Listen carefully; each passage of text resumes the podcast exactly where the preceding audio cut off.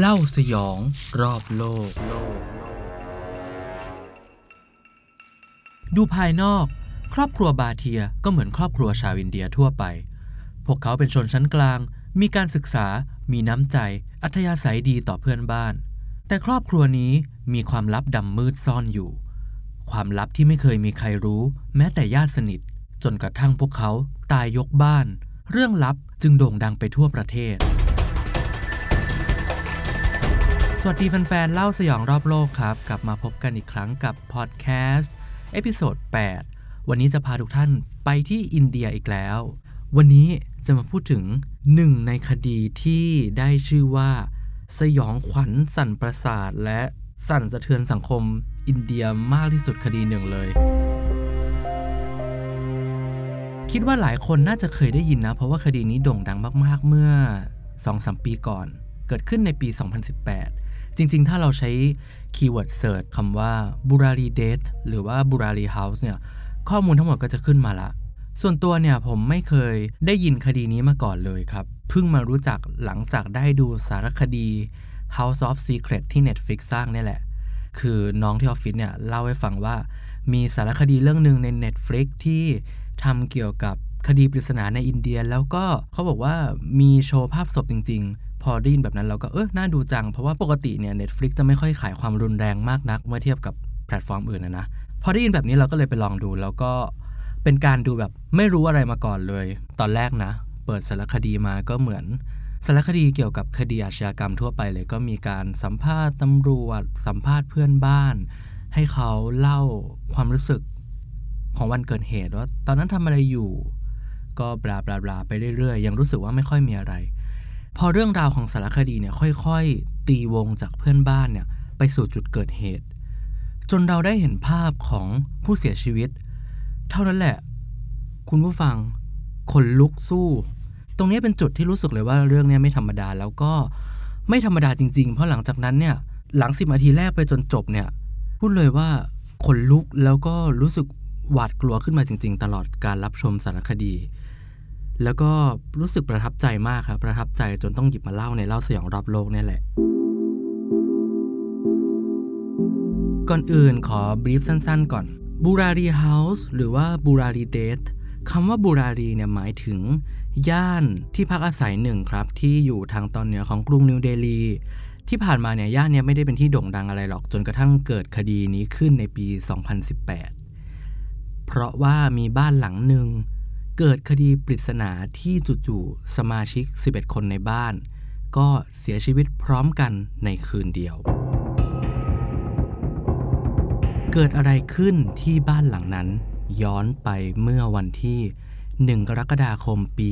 2018 ครับ ในสารคดีเนี่ยเขาเล่าว่าบ้านนี้มีสมาชิกทั้งหมด 11 คนครับ ประกอบด้วยคน 3 รุ่นก็คือมีรุ่นคุณย่า รุ่นคุณพ่อแล้วก็รุ่นลูกๆ ที่เป็นรุ่นหลาน บ้านหลังนี้เนี่ยเป็นร้านขายของแล้วก็ปกติเนี่ยสมาชิกครอบครัวในบ้านก็จะตื่นมาเปิดร้านแต่เช้า แต่วันนั้นเนี่ยเลยเวลาเปิดร้านมาสักพักละหลายชั่วโมง เพื่อนบ้านก็สังเกตเห็นว่ายังไม่มีใครออกมาจากบ้าน เขาก็เลยลองไปเรียก ปรากฏว่าเรียกก็ไม่มีใครขานตอบ ก็เลยลองผลักประตูเข้าไป ประตูไม่ได้ล็อกครับ ต้องเล่าว่าบ้านเนี่ยมีส่วนของชั้นล่างที่เป็นร้านขายของ แล้วก็ขึ้นไปเป็นชั้นลอยที่เป็นส่วนที่อยู่อาศัย แกก็เลยเดินขึ้นไปที่ชั้นลอย เพื่อดูว่ามีใครอยู่บ้านหรือเปล่า หรือเพื่อดูว่ามีใครเป็นอะไรหรือเปล่า ปรากฏว่าขึ้นไปครับ สิ่งที่เพื่อนบ้านเห็นก็คือทั้ง 11 คน แขวนคอตายในบ้านครับ และเป็นการแขวนคอที่ แขวนคอในจุดเดียวกัน คือต้องเล่าว่ากลางบ้านเนี่ยจะมีตะแกรงอยู่ แล้วเป็นตะแกรงที่ให้แสงเนี่ยส่องเข้ามาในบ้าน สมาชิก 10 คนในบ้าน แขวนคอกับตะแกรงนั้นครับ โดยแขวนคอเรียงกัน เว้นระยะห่างตะแกรงแบบตั้งใจ ส่วนอีกหนึ่งศพเนี่ยนอนเสียชีวิตอยู่ในห้อง แล้วก็ที่คอเนี่ยมีรอยรัดเหมือนกัน แต่ละศพมีลักษณะเหมือนกันคือ พวกเขาเอาผ้าแขวนคอผูกกับตะแกรง ส่วนมือเนี่ยทุกคนถูกมัดมือไพร่หลัง มีผ้าปิดตา มีสำลีอุดหู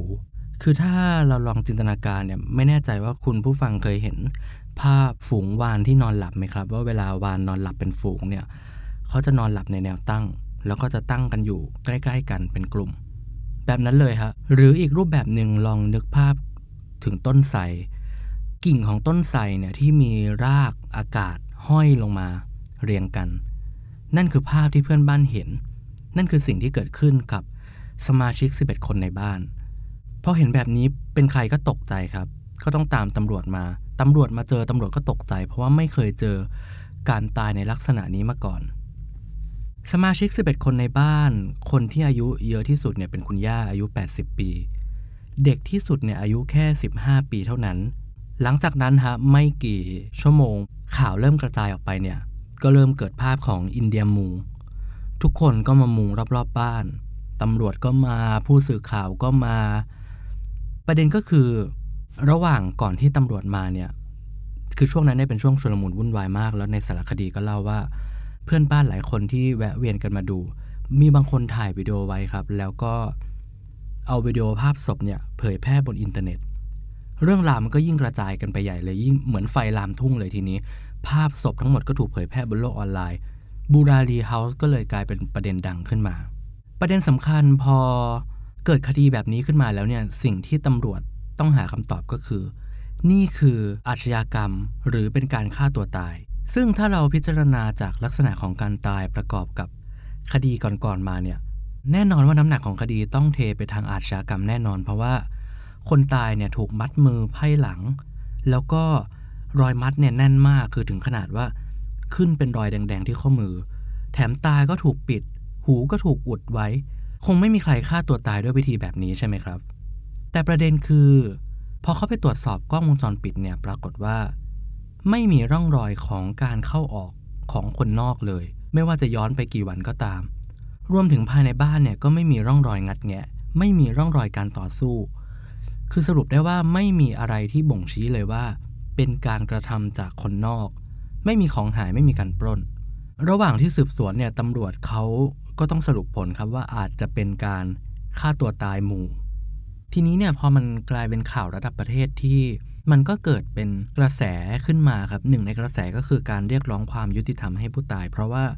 มีคนจำนวนมากที่เชื่อว่า คนกลุ่มนี้ไม่ได้ฆ่าตัวตายหรอก เกิดเป็นการประท้วง เกิดเป็นแรงกดดัน ทั้งในโลกจริงและบนโลกออนไลน์ที่ ออกมาคัดค้านผลสรุปเบื้องต้นของตำรวจ ยังไม่พอจุดเกิดเหตุเนี่ยก็กลายเป็นพื้นที่ล่าท้าผีเป็นพื้นที่ทำคอนเทนต์ของบรรดาสื่อต่างๆ ถ้าคุณผู้ฟังนึกภาพลองนึกถึงหมู่บ้านกกกอก คดีฆ่าน้องชมพู่แบบนั้นเลยฮะคือความตายปริศนาของครอบครัวหนึ่งเนี่ยจู่ๆเรื่องราวเนี่ยก็ออกทะเล ไปถึงไหนตอนไหนไม่รู้เหมือนคดีน้องชมพู่เลย มีการพูดถึงเลข 11 ที่เป็นประเด็นเชื่อมโยงทางไสยศาสตร์ว่าแบบมีอาถรรพ์กับเลข 11 หรือเปล่า หรือว่ามีคนไปสังเกตเห็นว่า มีท่อเจาะออกมาจากผนังบ้าน 11 ท่อ 7 ท่อเนี่ยเป็นท่อตรง 4 ท่อเนี่ยเป็นท่อมุดลง ก็ตรงกับจำนวนผู้เสียชีวิตที่ว่า 7 คนเป็นผู้หญิง 4 คนเป็นผู้ชาย รวมไปถึงมีการตามหาตัวว่า ใครที่เป็นคนติดตั้งท่อเหล่านี้ คือมันไปถึงขนาดนั้นเลย มันกลายเป็นข่าวที่วุ่นวาย แล้วก็ออกทะเลชุลมุนมากกลับมาที่คดีคือในช่วงต้นของการสืบสวนเนี่ย เบื้องต้นตำรวจคิดว่าเป็นการฆ่าตัวตาย แน่นอนว่าสังคมไม่เห็นด้วย ทุกคนถามว่าถ้าเป็นการฆ่าตัวตายจริงเนี่ยอะไรคือแรงจูงใจทำไมเขาต้องฆ่าตัวตาย อันนี้คือคำตอบที่ตำรวจก็ยังหาไม่ได้ จนกระทั่งครับ มีสมาชิกที่เข้ามาช่วยสืบสวนเพิ่ม แล้วก็พวกเขาเนี่ยไปเจอสมุดโน้ตหนึ่งเล่ม ตั้งอยู่ใกล้กับแท่นบูชา สมุดโน้ตเล่มนี้เนี่ยเป็นสมุดบันทึกหรือเป็นกึ่งกึ่งไดอารี่ตำรวจก็คิดว่าเนี่ยคือ key สำคัญที่จะช่วยไขคดี ก็เลยระดมกันค้นห้องทุกห้องค้นบ้านทุกซอกทุกมุม ในที่สุดก็เจอไดอารี่ทั้งหมด 11 เล่มครับ ย้อนไปไกลสุดเนี่ยเขียนตั้งแต่ปี 2007 ก่อนที่จะเล่าว่าข้างในไดอารี่มีอะไรขอเล่าว่าตำรวจเข้าไปดูหน้าสุดท้ายของไดอารี่ครับ ซึ่งคำตอบของทุกอย่างก็อยู่ที่นี่ เพราะว่าหน้าสุดท้ายของไดอารี่เนี่ยได้เล่าเกี่ยวกับพิธีกรรมสยองที่ครอบครัวนี้จัดขึ้น และเป็นสาเหตุที่ทำให้พวกเขาจบชีวิตลง ต้องขอเตือนก่อนว่านับจากตอนนี้ไปเนี่ยจะเป็นการ สปอยสารคดีเรื่อง House of Secret จาก Netflix นะ ก็ถ้าคุณผู้ฟังอยากดูอยากสัมผัสความรู้สึกแบบ First Impression ก็แนะนำให้ไปดูก่อน แต่ว่าถ้าใครที่กลัวแล้วก็ไม่ค่อยถูกกับเรื่องราวแบบนี้เท่าไหร่ อยากจะฟังเรื่องจริง ๆ ก็เดี๋ยวผมจะเล่าให้ฟัง เราจะมาค่อยๆ แกะเปลือกของเรื่องนี้ครับ คล้ายๆ เหมือนเวลาเราปอกหัวหอม เราจะค่อยๆ ลอกไปทีละชั้น ในไดอารี่หน้าสุดท้ายเขียนไว้ว่า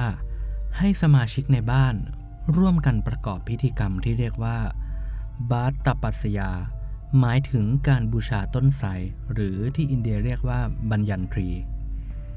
ในนั้นเนี่ยระบุรายละเอียดว่า สมาชิกครอบครัวทุกคนจะถูกแขวนคอ ให้ร่าง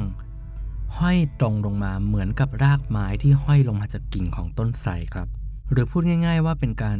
จำลองภาพของต้นไทรขึ้นมา โดยใช้ร่างกายของมนุษย์จริง ๆ ทีนี้เนี่ยในโน้ตเนี่ยยังเขียนไว้ด้วยว่า พิธีกรรมนี้เนี่ยทำขึ้นเพื่อให้พระเจ้าพึงพอใจ และสมาชิกทุกคนเนี่ยจะต้องทำต่อเนื่องเป็นเวลา 7 วัน โดยแต่ละคนเนี่ยจะช่วยกันมัดเชือก แล้วหลังจากนั้นเนี่ยก็จะแกะออกมาในภายหลัง นอกจากนั้นก็ยังมีรายละเอียดที่ระบุว่าในช่วงที่ทำพิธีกรรมนี้เนี่ยครอบครัวนี้เนี่ยไม่ควรทำอาหารกินกันเองในบ้าน หรือไม่ควรเปิดเสียงโทรศัพท์ไว้ รวมถึงจำเป็นต้องมีหนึ่งคนที่เป็น standing guard คอยดูคนอื่น ในขณะที่กำลังทำพิธีกรรม แต่ว่าสุดท้ายก็ดังที่เราทราบ ทุกคนตายหมดครับ ข้อมูลจากไดอารี่เนี่ยบ่งชี้ว่าครอบครัวนี้ตั้งใจทำพิธีกรรมนี้ แต่ทั้งนี้ทั้งนั้นเนี่ยอาจจะเกิดความผิดพลาด หรือเกิดอุบัติเหตุขึ้นส่งผลให้พวกเขาเสียชีวิต เพราะว่าในไดอารี่เนี่ยกำหนดไว้ว่า สมาชิกในบ้านทุกคนจะต้องช่วยกันมัดเชือก จากนั้นพวกเขาก็จะช่วยกันแกะเชือกออกมา นั่นแปลว่าพวกเขาไปไม่ถึงจุดนั้นครับ และอาจเกิดอะไรบางอย่างที่ทำให้ทุกคนเสียชีวิต ทีนี้ถ้าถามว่าเขาทำไปทำไม ต้องเล่าว่านอกจากจะนับถือเทพเจ้าหลายองค์แล้วเนี่ย คนอินเดียยังมีค่านิยมและวัฒนธรรมการบูชาหรือว่าการถวายสิ่งของบางอย่างให้กับ เทพเจ้าครับ โดยเป็นการถวายเพื่อแลกเปลี่ยน คือเขาเชื่อว่าถ้าเราถวายอะไรให้กับเทพเจ้าเนี่ย เราก็จะได้รับพร เขาเรียกกันว่าบูจาหรือว่าที่เพี้ยนว่าเป็นคำภาษาไทยว่าบูชา ต้นกำเนิดของแนวคิดบูชาเนี่ยไม่ชัดเจน แต่ว่าเชื่อกันว่าเกิดขึ้นเพื่อบูชาเทพเจ้าแต่ละองค์ เพราะว่าในอินเดียเนี่ยมีเทพเจ้าเยอะมาก แล้วก็เทพเจ้าแต่ละองค์เนี่ยก็มีcharacter มีความต้องการ มี concept ของการให้ไม่เหมือนกัน การบูชาก็เลยแตกต่างกันไปด้วย เพื่อให้พระเจ้าแต่ละองค์เนี่ยพึงพอใจแล้วก็ได้รับพรในด้านต่างๆ ที่ไม่เหมือนกัน ทีนี้เนี่ยค่านิยมนี้เนี่ยไม่ได้ยึดโยงอยู่กับแค่พิธีกรรมทางศาสนาของชาวฮินดูเท่านั้น แต่ว่ายังอยู่ในวัฒนธรรมของคนอินเดียด้วย รวมถึงการมอบสิ่งของให้ญาติผู้ใหญ่ให้เพื่อนสนิทมิตรสหาย นั่นหมายความว่าในกรณีของครอบครัวจากบูรารีเฮาส์พวกเขาทำพิธีกรรมนี้เพื่อต้องการขอพรเทพเจ้า หรือเพื่อแลกเปลี่ยนบางอย่าง แต่นี่เป็นแค่เปลือกชั้นแรกของโศกนาฏกรรมเท่านั้นครับ เพราะว่าลึกลงไปยังมีอีกสาเหตุสำคัญที่นำพวกเขาไปสู่ความตาย ในไดอารี่ไม่ได้มีแค่เรื่องราวของพิธีกรรมครับ แต่ว่าใจความหลักๆเนี่ยบ่งชี้ว่า หนึ่งในสมาชิกของครอบครัวจากบูรารีเฮาส์เนี่ยป่วยทางจิต คนคนนั้นเนี่ยคือลลิตลูกชายคนสุดท้องของบ้าน หรือพูดง่ายๆว่าลลิตเนี่ยก็มีศักดิ์ในฐานะเป็นอาเป็นน้าชายในบ้านประมาณนั้น หลังจากเจ้าหน้าที่เขาตรวจสอบสมุดทั้งหมด 11 เล่มครับ เขาพบว่าสมุดเหล่านี้เนี่ยไม่ใช่บันทึกไดอารี่ของกิจวัตรประจำวันธรรมดา แต่เป็นบันทึก บอกว่าสมาชิกควรทำอะไร ไม่ควรทำอะไร หรือต้องทำอะไร โดยอ้างว่าสารเหล่านี้เนี่ยมาจากวิญญาณของปู่ที่ตายไปแล้ว คือต้องเล่าว่าก่อนปี 2006 เนี่ยครอบครัวนี้เนี่ยมี 12 คน มีคุณปู่อยู่ด้วย แล้วก็อย่างที่เราเข้าใจว่าสังคมอินเดียเนี่ยคุณปู่ก็จะเป็นสมาชิกผู้ชายที่โตที่สุดในบ้าน แล้วก็มีอำนาจมากที่สุดในบ้าน แต่ว่าจู่ๆวันหนึ่งเนี่ยคุณปู่เสียชีวิตตำแหน่งนี้ก็ว่างไปครับ ครอบครัวนี้ก็ขาดสมาชิกผู้ชายอาวุโส หลังจากคุณปู่ของบ้านนี้เสียชีวิตได้ไม่นานครับ ในปี 2007 จู่ๆลลิตก็อ้างว่า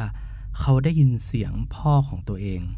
และหลังจากนั้นลลิตก็เริ่มบอกให้สมาชิกครอบครัวเนี่ยทำตามคำสั่งของเขา เช่น ควรทำอะไร ไม่ควรทำอะไร ควรบูชาอะไร หรือว่าการตัดสินใจอื่นๆ เช่น ไปเรียนที่ไหน ไป ทำงานอะไรเป็นต้น ซึ่งคำสั่งจากผีพ่อเหล่านี้เนี่ยสมาชิกครอบครัวทุกคนทำตาม แล้วก็ปรากฏว่าครอบครัวนี้เนี่ยก็มีฐานะทางการเงินดีขึ้น ทุกคนก็ประสบความสำเร็จหน้าที่การงานดีขึ้น สิ่งที่พวกเขาได้มาเนี่ยมันประจักษ์ชัดว่ามาจากการเชื่อฟังผีพ่อที่ตายไปแล้วที่พูดผ่านละลิตเนี่ย พวกเขาก็ยิ่งเชื่อครับ นักวิเคราะห์ในสารคดีเนี่ยก็เลยระบุว่า สิ่งที่เกิดขึ้นในบ้านหลังนี้เนี่ยก็คือลลิตเนี่ยได้ทำให้บ้านหลังนี้เนี่ยกลายเป็นลัทธิเล็ก ๆ ลัทธิหนึ่งไปแล้ว ในขณะที่ลลิตเนี่ยก็มีอำนาจสูงสุด แล้วก็สร้างอาณาจักรของตนเองขึ้นมา นั่นหมายความว่าปัญหาต้นตอที่แท้จริงของโศกนาฏกรรมนี้ก็คือปัญหาสุขภาพจิต ก็คือสิ่งที่ลลิตเผชิญอยู่ สมาชิกในครอบครัวคนอื่นๆเนี่ยก็ไม่ได้ตระหนักถึงเลยว่าลลิตป่วยทางจิตอยู่ ซึ่งปัญหานี้ก็ต่อยอดมาจากค่านิยมในสังคมอินเดียอีกทีครับที่มีค่านิยมว่าคนที่ไปพบจิตแพทย์เนี่ยเป็นคนบ้าแล้วก็ปกติเนี่ยเขาจะมักไม่ค่อยคุยเรื่องปัญหาสุขภาพจิตกัน ทีนี้เนี่ยความน่าสนใจของสารคดีเรื่องนี้เนี่ยคือเขาใช้วิธีการสืบสวนเหมือนค่อย ๆ ลอกเปลือกออกไปทีละชั้นทีละชั้น ตัวละครลลิตเนี่ย เขาย้อนไปว่าจริง ๆ แล้วเนี่ยลลิตมีปัจจัยเสี่ยงที่จะป่วยทางจิตมาตั้งแต่วัยหนุ่ม คือช่วงวัยหนุ่มครับลลิตเนี่ยประสบอุบัติเหตุ รถมอเตอร์ไซค์คว่ำแล้วก็สมองกระทบกระเทือน อันนั้นคือปัจจัยที่ 1 ต่อมาเนี่ยพอเขาทำงานเนี่ยมีปัญหากับเพื่อนร่วมงานแล้วลลิตเนี่ยถูกเพื่อนร่วมงานขังเอาไว้ในบ้านไม้ แล้วเพื่อนร่วมงานเนี่ยก็จุดไฟเผา หวังจะฆ่าให้ลลิตตาย ลลิตรอดมาได้ แต่แพทย์เชื่อว่าเหตุการณ์ในวันนั้นเนี่ยน่าจะส่งผลกระทบต่อจิตใจของลลิตอย่างรุนแรง จนเกิดเป็น PTSD อันนี้คือต้องเล่าว่าสารคดีเนี่ยเขาย้อนไปโฟกัสที่เรื่องราวของลลิต หลังจากเหตุการณ์วันนั้นเนี่ยลลิตไม่พูดครับ ซึ่งหลายคนก็เชื่อว่าที่เขาไม่พูดเนี่ยเพราะว่าควันไฟจากโศกนาฏกรรมในวันนั้นเนี่ยส่งผลกระทบต่อกล่องเสียงของลลิตทำให้ลลิตเนี่ยไม่สามารถพูดได้ลลิตไม่พูดอยู่เป็นปีๆจนกระทั่งพ่อของลลิต เสียชีวิตจู่ๆลลิตก็กลับมาพูดอีกครั้ง ทุกคนในบ้านก็เชื่อว่าเป็นปาฏิหาริย์ที่ลลิตกลับมาพูดได้ แถมสิ่งที่พูดออกมาเนี่ยยังเป็นสารจากผีพ่อที่ตายไปแล้วอีก คือถ้าเป็นตัวละครหนึ่งเนี่ยลลิตเรียกได้ว่ามีองค์ประกอบของประสบการณ์ที่จะนำไปสู่อาการป่วยทางจิตเยอะมาก แต่ว่าด้วยการที่สังคมอินเดียเนี่ยไม่ได้ตระหนักถึงปัญหานี้มากนัก มันเลยทำให้อาการของลลิตเนี่ยค่อยๆหนักขึ้นเรื่อยๆ แล้วก็นำไปสู่จุดที่ เขาอ้างว่าเขาได้ยินเสียงของวิญญาณ แล้วก็สถาปนาตัวเองขึ้นมาเป็นตัวแทนของผีพ่อที่ตายไปแล้วในที่สุด นั่นหมายความว่าปัญหาที่แท้จริงของเรื่องนี้เนี่ยมันไม่ใช่แค่ความต้องการทำพิธีกรรมเพื่อให้ได้มาในสิ่งที่ต้องการ แต่ว่ามันคือปัญหาสุขภาพจิต แล้วมันก็ดันไปประจวบเหมาะกับคนที่มีอำนาจที่สุดในบ้านนี้เนี่ยดันเป็นคนที่มีแนวโน้มที่จะป่วยทางจิตมากที่สุด ซึ่งตัวสารคดี House of Secret เนี่ยก็สรุปลงท้ายเหมือนกันครับว่าจริง ๆ แล้วเนี่ยปัญหาสุขภาพจิตเนี่ยเป็น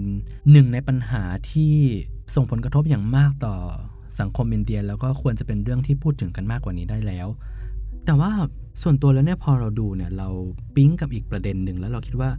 มันคืออีกหนึ่งเนื้อแท้ของโศกนาฏกรรมนี้นะไม่ใช่แค่สุขภาพจิต คือลองคิดในมุมกลับกันว่า ถ้าอินเดียไม่ใช่สังคมที่ผู้ชายเป็นใหญ่ แน่นอนว่าลลิตก็คงไม่ต้องรู้สึกว่าตัวเองเนี่ยต้องสแสวงหาอำนาจหรือว่า ต้องขึ้นมาทำหน้าที่หัวหน้าครอบครัวแทนพ่อที่ตายไปแล้ว ครอบครัวนี้ก็คงไม่ต้องมาถึงจุดที่เกิดโศกนาฏกรรมแบบนี้ขึ้น คือถ้าเรามองว่าเรื่องนี้เป็นภาพยนตร์นะมันคือพล็อตที่แบบสะท้อนปัญหาชัดเจนมากอะว่า การที่ผู้ชายเป็นใหญ่ผู้ชายมีอำนาจในสังคมควบคุม ทุกอย่างแม้กระทั่งบ้านนี้ที่สมาชิกผู้หญิงจะมีมากกว่าถึง 7 คน แต่ก็ไม่ได้มีอำนาจต่อรองอะไร แล้วก็ความเป็นปิตาธิปไตยเนี่ยมันออกมาหลอกหลอนตัวละครในรูปแบบของผีพ่อ แต่ประเด็นคือมันไม่ใช่หนังครับมันเป็นเรื่องจริง แล้วมันก็เป็นเรื่องจริงที่เกินกว่าคนเขียนบทที่ไหนคงจะคิดได้เหมือนกัน ถ้าถามว่าสังคมชายเป็นใหญ่ในอินเดียเนี่ยมันเป็นปัญหามากแค่ไหนคือ ในทางค่านิยมเนี่ยเด็กผู้หญิงคนอินเดีย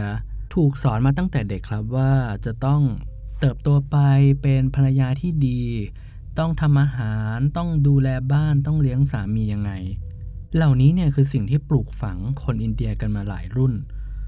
ทีนี้พอบทบาทต่างกันอำนาจหน้าที่เนี่ยมันต่างกันมาก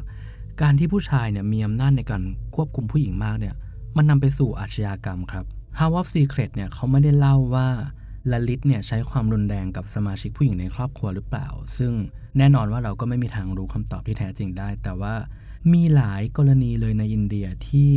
การใช้ความรุนแรงในครอบครัวเนี่ยเป็นเรื่องปกติ อย่างเช่นในปีนี้ครับ เมื่อเดือนเมษายนที่ผ่านมาเนี่ยมีผู้หญิงชาวอินเดียวัย 26 ปีคนหนึ่งถูกแทงเสียชีวิตกลางกรุงนิวเดลีเลย โดยเธอถูกแทงไปทั้งหมด 25 แผล แล้วคนที่เป็นคนก่อเหตุก็คือสามีของเธอเองครับ ตัวเขาเนี่ยระบุว่าเกิดจากความไม่พอใจที่ภรรยาเนี่ยยังคงออกไปทำงานอยู่ทุกวัน ทั้งๆทที่ตัวสามีเนี่ยก็บอกแล้วว่า เขาไม่ต้องการให้ภรรยาออกไปทำงาน คือภรรยาเนี่ยเป็นพยาบาล แล้วก็ปฏิเสธที่จะออกจากงานตามคำขอของสามี วันหนึ่งสามีก็เลยทนไม่ไหวแล้วก็ระบุว่าต้อง สังหารภรรยาของตัวเองเพื่อจบความเจ็บปวดที่เขารู้สึก อีกเคสหนึ่งเกิดขึ้นที่อุตรประเทศครับเมื่อช่วงเดือนมีนาคม สามีคนหนึ่งเนี่ยเชื่อว่าภรรยาของเขาเนี่ยนอกใจไม่ซื่อสัตย์เขาก็เลยจับภรรยาของตัวเองเนี่ยมามัดแขนมัดขาตึงไว้ แล้วก็ใช้ลวดเหล็ก เย็บปิดอวัยวะเพศของภรรยาตัวเอง จากนั้นก็หนีไปปล่อยภรรยาไว้แบบนั้น เนี่ยมันจะมีอะไรแบบนี้เกิดขึ้นในอินเดียเป็นคดีแบบนี้ที่ถ้าอินเดียไม่ใช่สังคมที่ผู้ชายเป็นใหญ่เนี่ยอะไรแบบนี้คงไม่เกิดขึ้น อย่างไรก็ตามในกรณีของบูลารีเฮาส์นะครับ สุดท้ายแล้วเนี่ยเราได้คำตอบว่าครอบครัวนี้เนี่ยเสียชีวิตจากการทำพิธีกรรม ซึ่งพิธีกรรมเนี่ยก็เชื่อมโยงจากอาการป่วยของหนึ่งในสมาชิกครอบครัวที่มีอิทธิพลครอบงำทุกคนมาอีกทีนั่นก็คือลลิต แต่ทั้งนี้ทั้งนั้นเนี่ยเขาก็ยังไม่สามารถระบุ ได้ชัดเจนว่ามันเป็นการฆ่าตัวตาย หรือมันเป็นอาชญากรรม คือมันยังมีปริศนาเยอะมากที่ตำรวจไม่สามารถไขคำตอบได้อย่างเช่นทำไมประตูบ้านถึงไม่ล็อก เพราะว่าวันนั้นเนี่ยเพื่อนบ้านสามารถเปิดเข้าไปได้เลย หรือว่าทำไมอีกศพหนึ่งที่เป็นคุณย่าเนี่ยถึงนอนตายที่พื้น หรือว่าจริงๆแล้วเนี่ยทั้งหมดเนี่ยไม่ใช่เรื่องบังเอิญแบบที่ทุกคนเชื่อว่าพวกเขาทำพิธีกรรมแล้วบังเอิญเกิดอุบัติเหตุจนเป็นเหตุให้เสียชีวิต เหล่านี้เนี่ยมันคือปริศนาครับ แล้วก็ด้วยความที่มันเป็นคดีที่ไม่เหมือนคดีไหน เลยที่ผ่านมามันก็เลยยากที่จะนิยาม ปัจจุบันบ้านหลังนี้เนี่ยเป็นยังไงบ้าง หลังจากมีคดีนี้เนี่ยต้องเล่าว่าบ้านหลังนี้ก็กลายมาเป็นหนึ่งในบ้านผีสิง มีข่าวลือว่าแบบมีผีออกมาหลอก มีคนเห็นสมาชิกครอบครัวที่ตายไปแล้วยืนอยู่ คือหลอนขนาดว่าคนแถวนั้นเนี่ยเขากลัวแล้วก็ไม่กล้าเดินผ่านซอยนั้นเลย ร้านค้าที่อยู่ใกล้ๆในละแวกนั้นเนี่ยก็ต้องปิดไปเป็นปีๆ ปัจจุบันบ้านหลังนี้เนี่ยมีคนใหม่เข้าไปอยู่แล้วนะครับ เพราะว่าค่าเช่าถูกมาก เป็นหมอครับแล้วก็เปิดเป็นคลินิกเล็กๆ ที่นั่น คดีนี้ก็ผ่านมา 3 ปีแล้วครับ แต่ว่า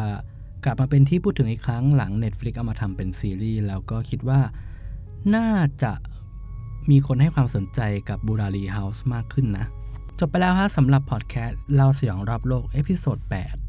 Burari House ก็จะยังคงเป็นตำนานต่อไปครับ ในฐานะคดีสยองขวัญที่ไม่ใช่แค่รูปแบบการเสียชีวิตที่น่ากลัว แต่ว่าเนื้อแท้ของสาเหตุที่นำไปสู่ความตายของสมาชิกครอบครัวนี้เนี่ยก็ยังน่าขนลุกไม่แพ้กัน แล้วก็บทสรุปเนี่ยสั่นสะเทือนสังคมอินเดียอย่างมากเลย เพราะว่ามันไม่ใช่แค่ปัญหาสุขภาพจิตที่นำพาทุกคนไปสู่ความตาย แต่ว่ามันยังสะท้อนปัญหาสังคมชายเป็นใหญ่ในอินเดียอีกด้วย ซึ่ง เป็นปัญหาที่คนอินเดียเองเนี่ยก็ไม่ได้รู้สึกว่าเป็นปัญหาด้วยซ้ำคือพอเราโตมากับสังคมแบบนั้นเนี่ยก็เลยไม่ได้มองว่าเป็นปัญหาแล้วก็ใช้ชีวิตแบบนั้นต่อไปเรื่อยๆ ขอบคุณทุกคนที่ติดตามนะครับ ถ้าใครสนใจสารคดีบูลารีเฮาส์ก็ไปติดตามกันได้ที่ Netflix สำหรับวันนี้ลาไปก่อนครับ สวัสดีครับ เล่าสยองรอบโลกโลก